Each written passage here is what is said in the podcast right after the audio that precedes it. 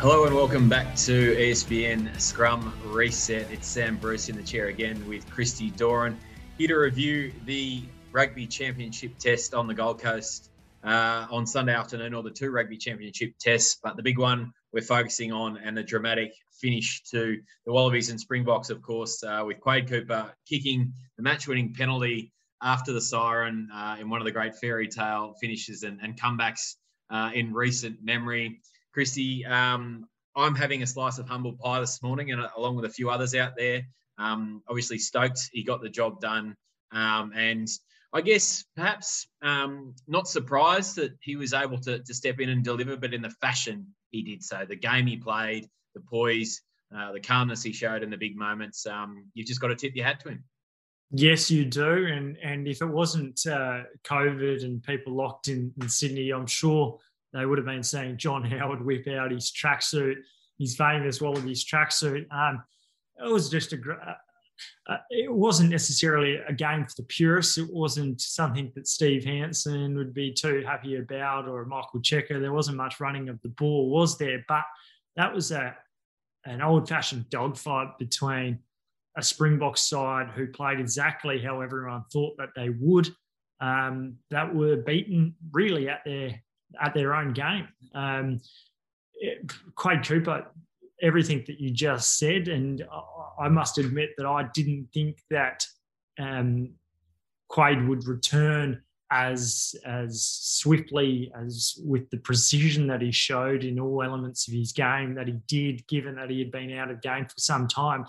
I, I thought perhaps a, a bench um, spot might have been a better introduction into his game, but um, he showed over 83 minutes or, or, whenever that final kick landed that he's physically in great shape uh, and mentally he's probably in even a better shape. That's the thing that really stood out was just, as you said, the poise that he showed, but it was the, the poise and the calmness that had been missing for six six test matches so far. Everyone thinks that Noah Lolesio will be a good player to come, but it just seemed like with Quade pulling the strings that there was a sense of we'll be all right. And he showed that we didn't see a, a wild pass, a, a Hail Mary um, at the end, looking, searching for the final try. We, we, we saw a player that tried to build some phases to hopefully get a penalty, and, and ultimately that came.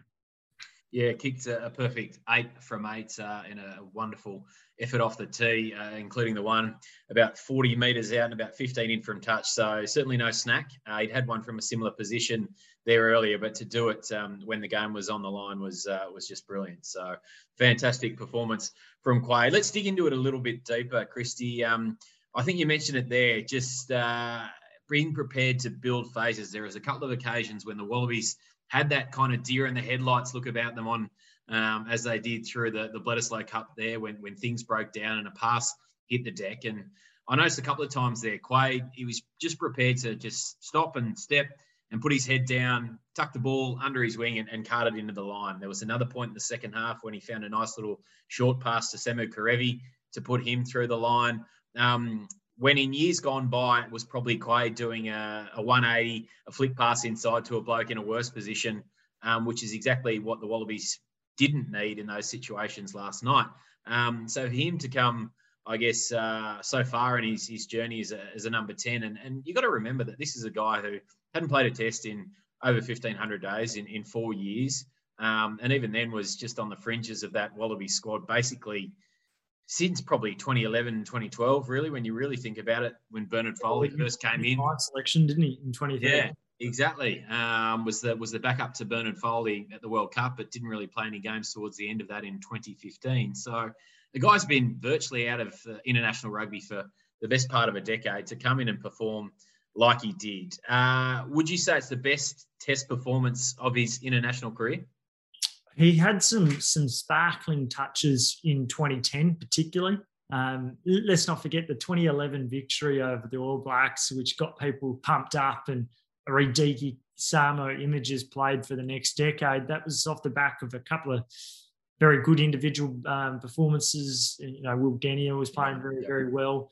Uh, this was a guy that um, as you quite rightly pointed out, um, once or twice took a hard run and he managed to find soft shoulders and actually just be able to not cop the full brunt of it. He, he, he made a few strong tackles. He defended in the front line, um, but he was faultless at the kicking tee, which has often been his Achilles heel and has set for him at times. Um, it, it's spiraled his lack of confidence. And I said at the start of the game that um, I thought that Quade Cooper, the kicker, had always generally struggled in the big pressure environments. By banking a couple of easier ones from a couple of straight in front of the post, the decision making from Michael Hooper was outstanding as captain. Best it's been for a long while, I think.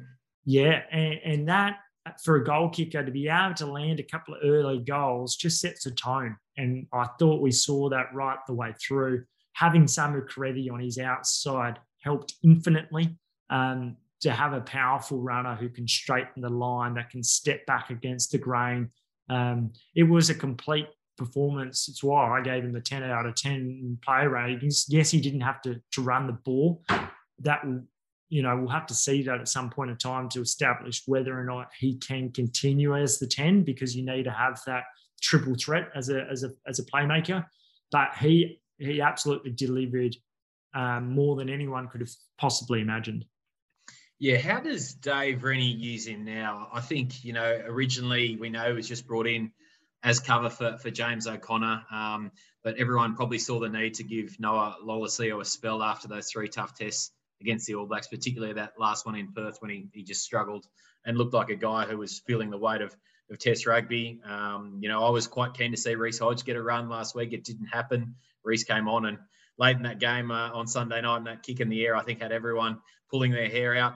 But how now does Dave look at using Quade? We've got James O'Connor announcing uh, on Stan pre-game that he's fit for selection this week.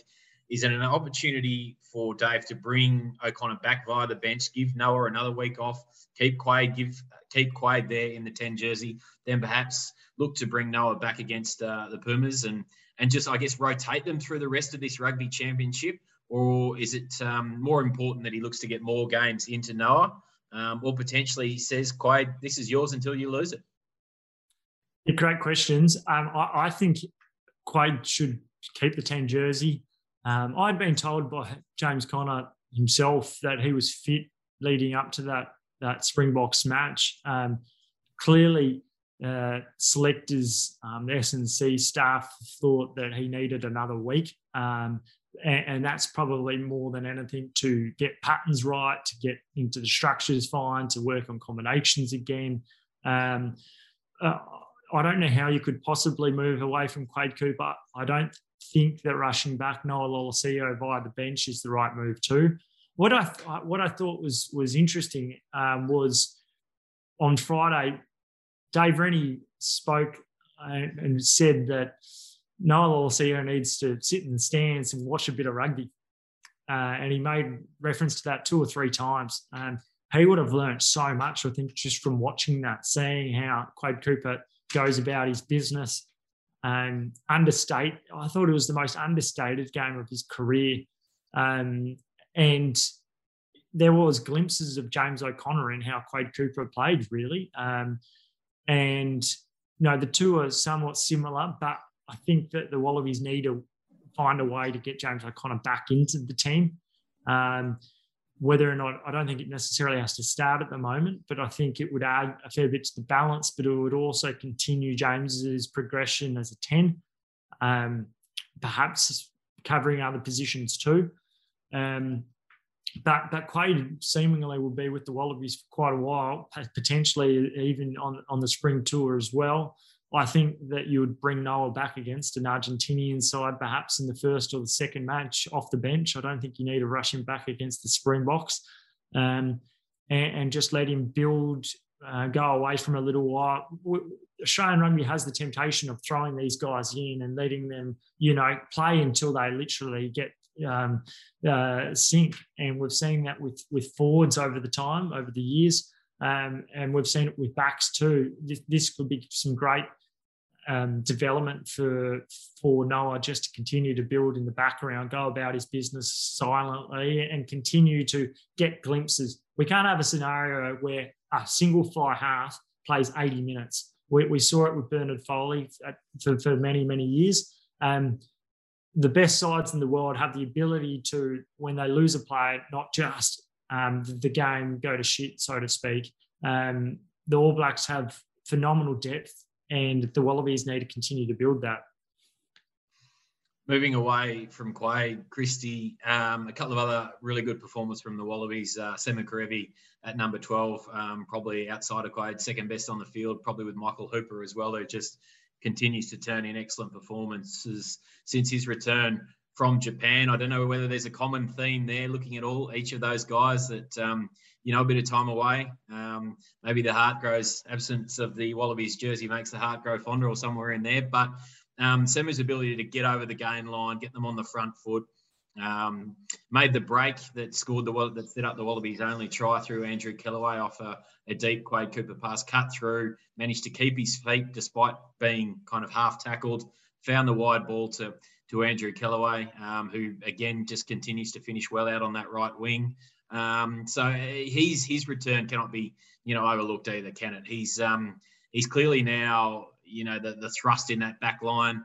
Um, Lenny Ikitau not seeing a lot of ball, but showed again his val- the value of his left boot. But just having Kerevi there to to in those situations where perhaps it's not the cleanest of balls, he's got that ability just to hit drive those legs and get over and, and just turn those half little um, moments when the Wallabies look like they could soon be going backwards, get them on the front foot and give them another chance to build from there. His uh, his impact's been huge.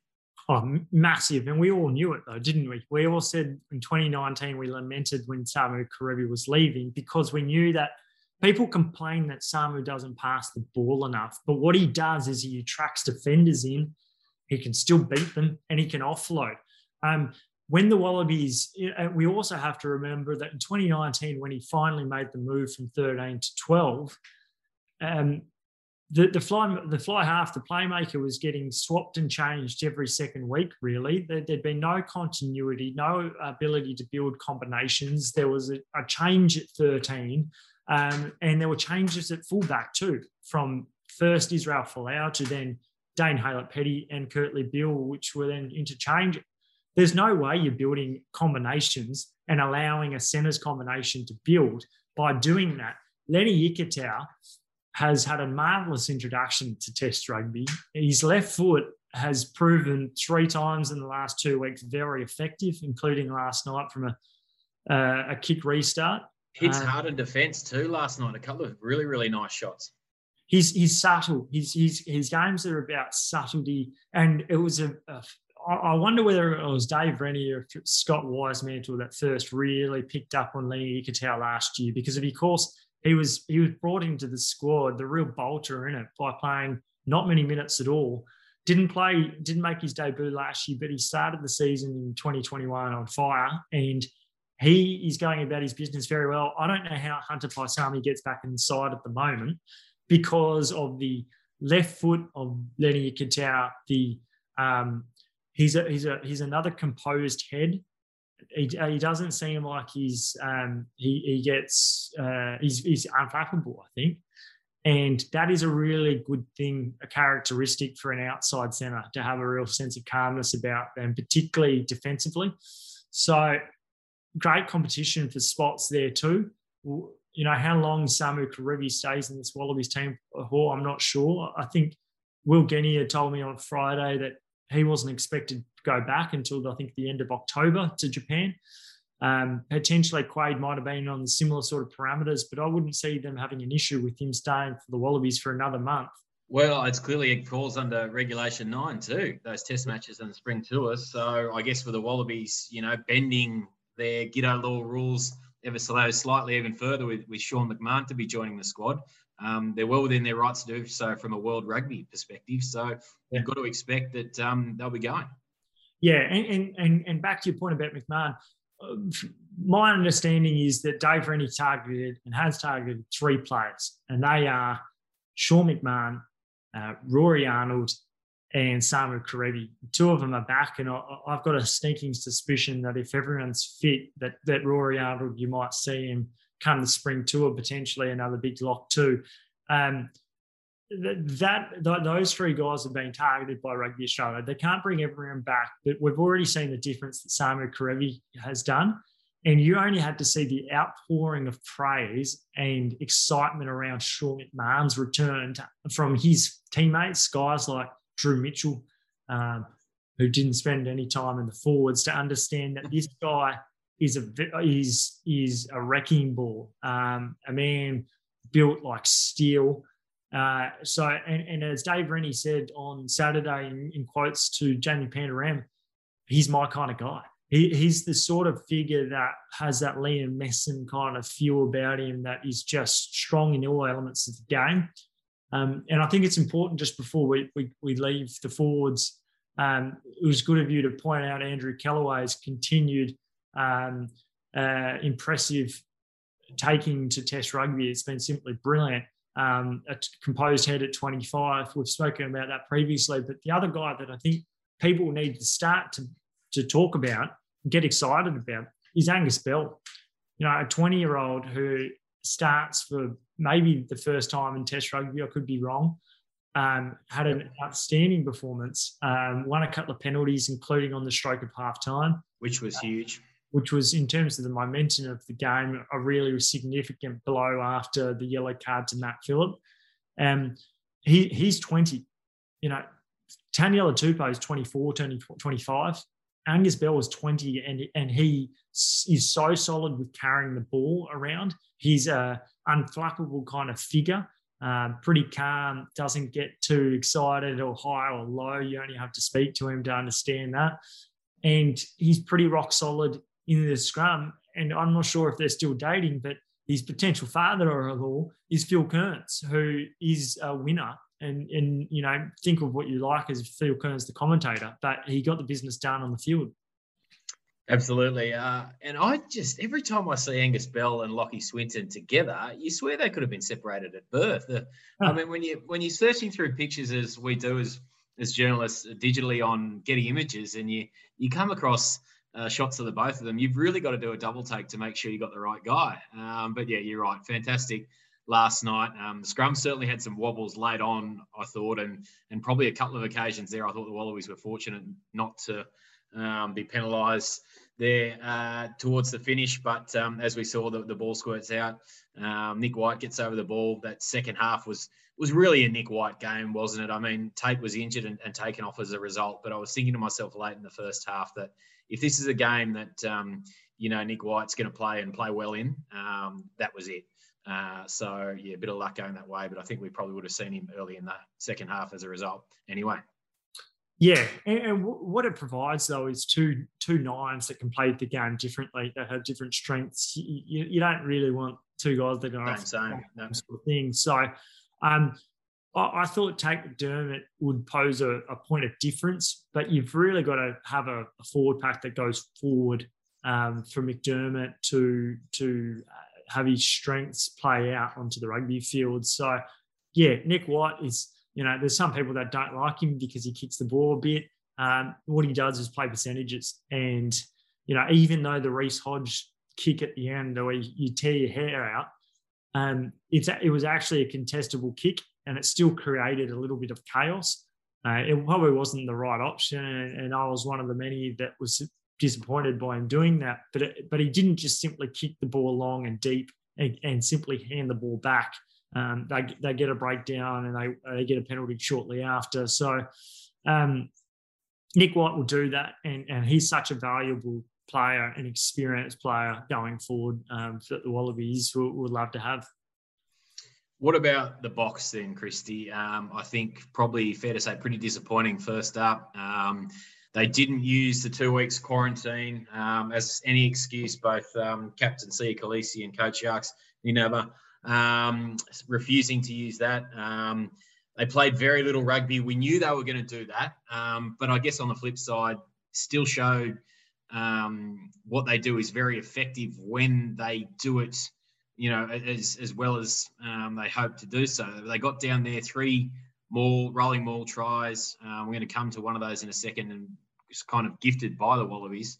Um, but kicking into the corner there, um, they're virtually unstoppable from close range on that drive. Dave Rennie was asked during the, the post-match presser whether there's any way you can stop the line-out drive, and he said, "Well, yes, there is, and we, have got to find it, you know, in, in six days' time, clearly, um, because it is such a threat. Um, bores people to tears, but it's within the laws of the game, so you just got to cop it sweet and and move on. But I thought the Springboks on the whole pretty average. Um, De Klerk and Pollard, uh, their kicking was off, and um, you know when it's such a huge part of their game, that's always going to leave them, um, you know, struggling to to execute their game plan how they want to. Um, their forwards really didn't ever get any ascendancy. I didn't think. Um, you know, to a man, I think the Wallaby pack probably shaded them. Um, and really, you know, the one time they did go wide through um, off a, a Wallabies turnover there, and Lukhanyo Am came back on the switch from Handré Pollard and, and, dropped it cold. Now we know there was no Cheslin Kolbe. Um, he will make it a, a, huge difference if he gets back in. Um, but they've got uh, they've got to find a lot of improvement in a week's time. Yeah, a, a few things on that. And, and, I was on a presser on a Zoom. I think it was last uh, Wednesday night when they announced their team and speaking to, to Jacques. It was asked of him by another Australian journo, um, might have been Jim Tucker, in fact, who, who asked, you know, you've played the Lions, you've won the World Cup. How do you continue to stay up against an Australian side? And and, and you know, these players are never going to talk down that, and but it plays a, a role in it. The other thing is, I and I asked, what does the effect have of not having Rassie Erasmus here on tour? It's the first time that the director of rugby, who took over in 2018, that won an incredible series against England in the mid-year tests um, who had just appointed Siya Kolisi as their captain. Um, he, he, threatened to resign if they didn't beat the All Blacks in New Zealand. Um, he then wins the rugby championship in 2019. There was controversy around Owen Farrell's hit on, on Andre Esterhuizen at the end of 2018. Um, they go on to win the rugby championship and then the World Cup, and we see some of the things that Rassie had said. Um, to inspire the nation. Uh, we saw the theatrics of his video cameos uh, in, in just the last couple of months. Um, he just he has an ability to influence uh, performance through through word, and some players and some coaches can do that. Some people it works on better than others, but I think that that was a telling telling blow for them not having him here because yes, he can communicate as I was told via Zoom, but good luck bringing the the same emotion via a Zoom when you're on the other side of the world that you don't know how they're sleeping. And yes, he wasn't present for a, a test or so against Argentina or similarly against Georgia, but you know you're playing Argentina and Georgia. You're not playing a side against the what like the Wallabies, who you've historically struggled against on Australian soil. And we saw that the Wallabies didn't fear the Springboks like they have uh, and had that same mental scarring similarly to, to, to the All Blacks. Yeah, the, the you know recent record um, and even Quade's record against the Springboks in total is about nine out of fourteen. Um, so yeah, those who I always thought the the four dollar twenty price I think it's finished at to kick off there for the Wallabies was was probably uh, massive overs.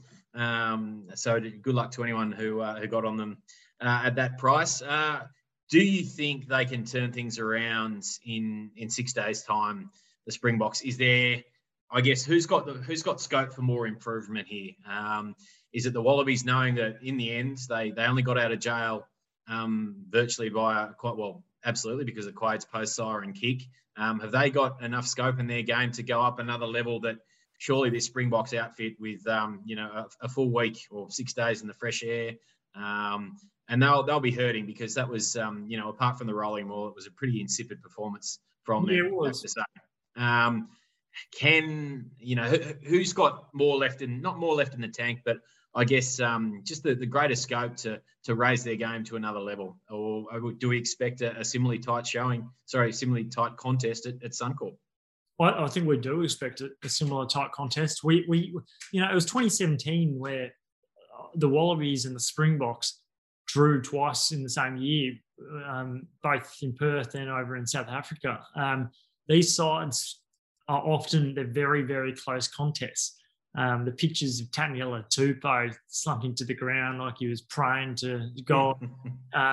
uh, when he was in Brisbane, I think it was in 2018, um, still uh, certainly popping up and getting images. But we, we know that these two nations have very close battles.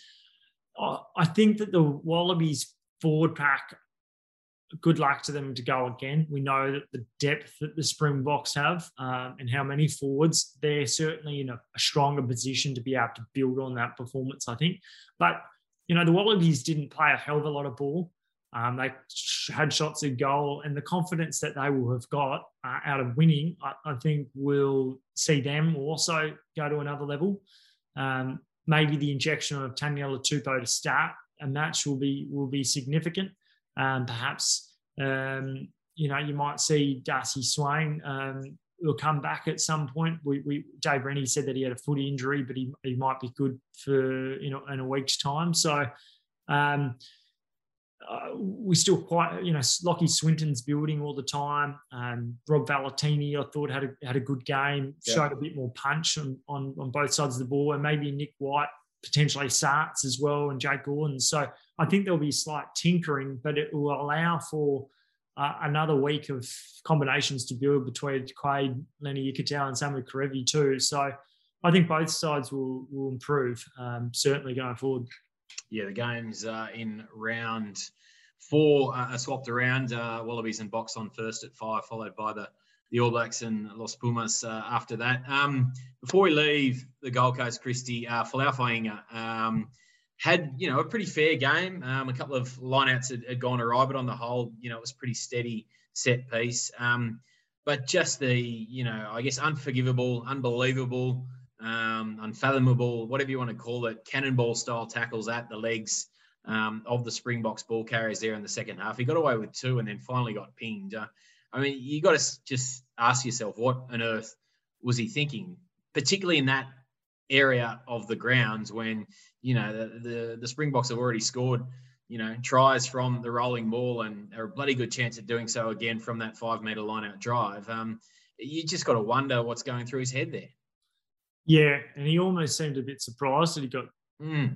shown, shown a yellow card too. I wonder whether or not it's been picked up by coaches or if he's just been allowed to get away with it um, because it's not the first time that he's done it. He's done it before. I think Tolu Latu used to do it a little bit too. Yes, they're shorter, um, lower to the ground. You know a bit about that, Sammy Bruce, but, but probably don't hit with the same uh, ferocity as those two gentlemen. I wouldn't think so, but you had, a, had a, perhaps a better pass on you as, as a former halfback. But we digress. It was it was silly, and I would be, you know, Dave Rennie, like that'll be pointed out. Um, whether or not you have the ability just to flick the switch, because this is something that's become a bit more ingrained in his tackle technique. He might have to. This might take a little while before you go, geez, that's out of his game, because he was probably lucky that it was only uh, only yellow, um, given he had done it previously. But also, he, he kind of fell to the ground even well before contact, which just perhaps took away a bit of the ferocity um, and the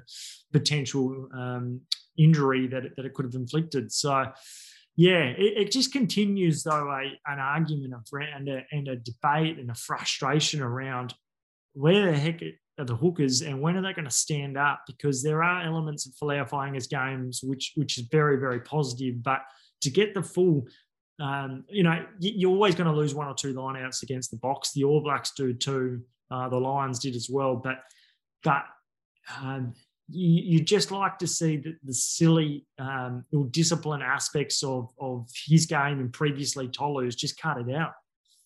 Yeah, yeah, you're right. Really waiting for one of these hookers to to emerge from the pack, if you like, and say that yeah. number two jersey is mine. And it just simply hasn't happened. And, and who knows? Uh, Feleti Kaitu'u was pretty solid off the bench for I think about a 15, 16 minute cameo.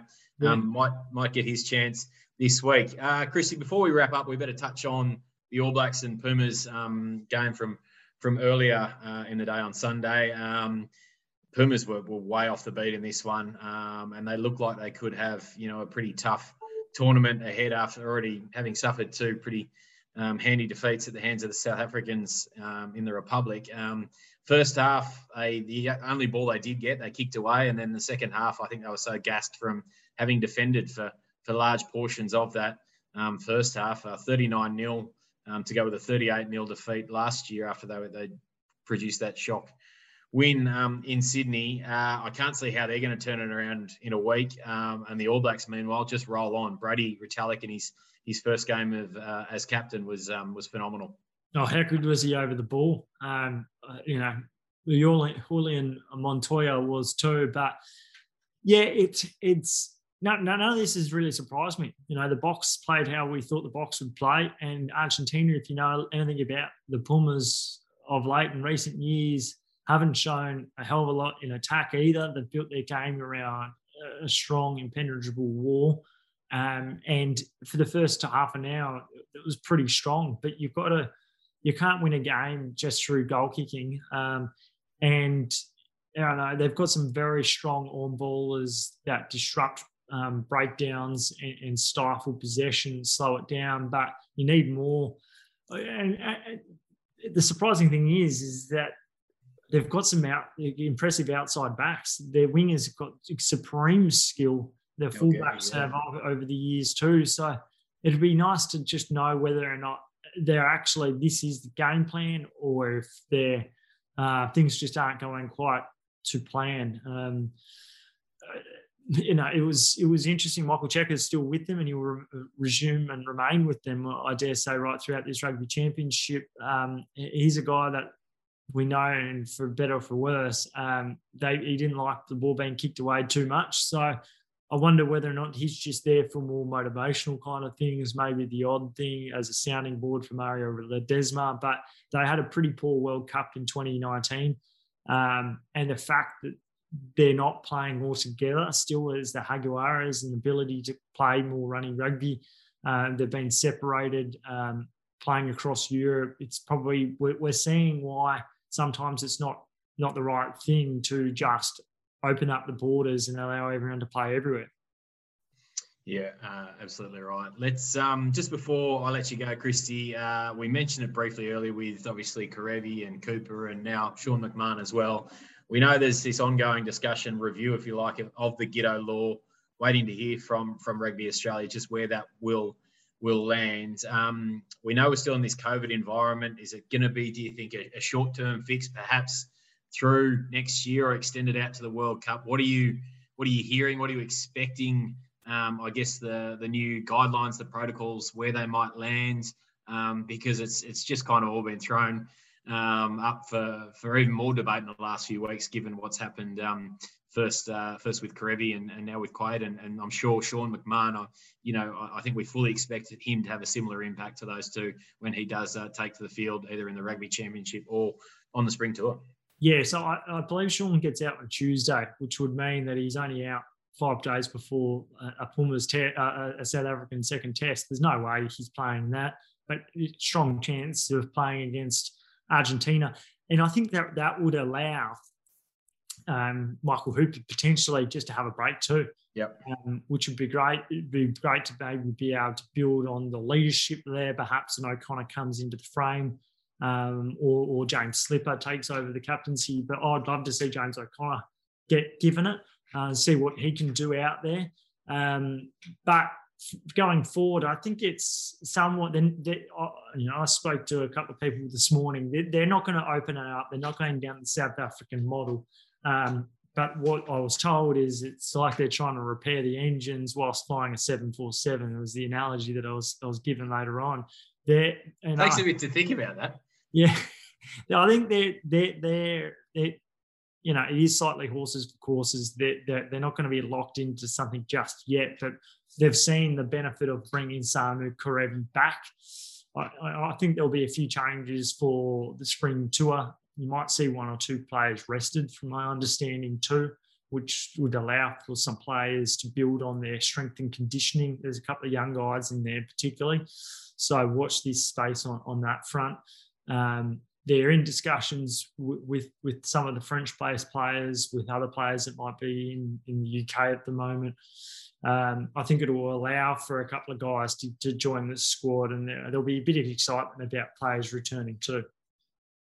Very good, and of course, um, you know what? Uh, where could Quade potentially um, return to Australia. Is there a, a, Super Rugby franchise out there willing to perhaps throw throw him uh, an opportunity? Um, there's a, might be a club over there in the west that might look at it. The, the Western Force are probably the only club that I see that would do that, um, and maybe they have some money that they could lure him back. I, I wouldn't be bringing him in else, anywhere else. You know, the Waratahs have got a couple of good youngsters. The Rebels have got a good youngster coming through. Uh, clearly, the the Reds have got a, a young liner that will, will learn the tricks of the trade under James O'Connor. Um, the Brumbies have got Noah Lolesio. So, yeah, the, the Force are the only club uh, franchise. People get annoyed sometimes when you say club, but uh, they really do. Yeah, I don't know why, but um, I don't think that they necessarily should be spending an arm and a leg to bring him back.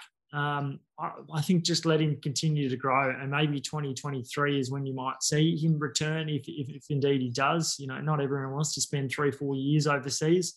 Um, uh, so yeah, I, I, don't think you want to be breaking the, the bank for for a lot of these guys because we know that the coffins aren't that deep private equity is going to be the big game changer. And, whether or not, I, and I still, once again, don't think that they should be spending overs on bringing players back or indeed trying to entice guys over from rugby league. There was a great point whilst we're on the subject here. There was a great point by uh, Lote Tuqiri just the other day where he spoke about the World Cup and how it changed his life. And you saw Wendell Sailor, Matt Rogers, and Lote later come over, targeted the 03 World Cup changed their careers, all of theirs. Whether or not a home World Cup with a Lions series might entice a couple of rugby league players. If I'm Dave Rennie, I'm if I'm Scott Johnson, if I'm Hamish McLennan, I'm going, who are the three or four rugby league players or two or three rugby league players that could really make a massive slash in the ocean? Where are we potentially short? You're speaking to all your development officers and general managers around the country. Do we have a Joseph Suaalii type of figure that's coming through the system?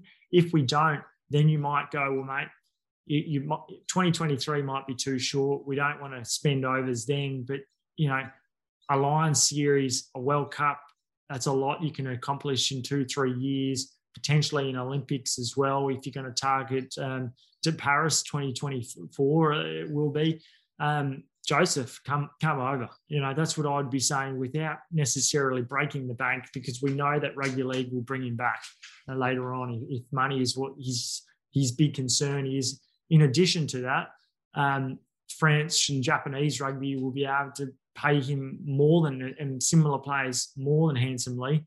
Um, and as we saw with Israel Folau, you can win premierships before making a switch. So that, that that's what I'd be saying on those sorts of things with the with the Giteau law, with eligibility and, and private equity. Yeah, Angus Crichton, another one there. Um, obviously got the runs on the board for the Roosters, and with New South Wales as an Origin player, I'm still only signed for one year, um, one year extension. So there's, uh, I think there's been talks had there, and I'm sure they'll keep going until he does put pen to paper. Uh, Christy, uh, we've covered a lot of ground there, mate, and I think about 45 minutes. Um, got uh, away from the game last night, which is great, and, looking forward to, to next week. It's it's always good to to come together after a win and and look forward. And I, I think um, you know there'll be a few more eyeballs on next week now, given what what Quade's done and. Um, what the Wallabies are able to do there and, and arresting that three-game skid, uh, mate. Thanks very much for your time. We'll uh, we'll keep an eye out for a, a piece on the the uh, the hotly debated uh, World 12s, which was announced last week for you to come. Um, where can we see that, mate? Well, yeah, having spoken to Steve Hansen just uh, an hour ago, um, a little bit on that front, and it'll be interesting to see what happens. I don't think it necessarily has World Rugby support, nor do I think it has Rugby Australia's support, but it it it, it has the potential of doing what the IPL did with cricket, um, and you know eventually unions fall in line because player power is pretty big these days. Um, but but you know, importantly, I think the essence of, of the conversation came out. Steve Hansen thinks it can help the 15s game um, through pace, through um, through potentially um, seeing the, the, Six Nations unions um, just give a little bit because if you don't have the Six Nations support, uh, World Rugby doesn't really do anything. Um, so in terms of rule changes around the breakdown and so forth, those sorts of things will be looked at in a 12s tournament, which maybe have flow on effects into the 15s game. So there is um, arguments probably on both sides for this one. Yeah, we need that kind of, um, I guess, uh, something to just rock the boat ever so slightly now and again to, to keep people on their toes and, and none more so than, than World Rugby. Um, that's it for uh, ladies and gentlemen, boys and girls fantastic to have you, your company again. We're loving your feedback uh, on the social, so keep hitting us up there with any thoughts. And uh, we'll be back again after uh, the fourth round of the Rugby Championship at uh, Suncorp Stadium this Saturday.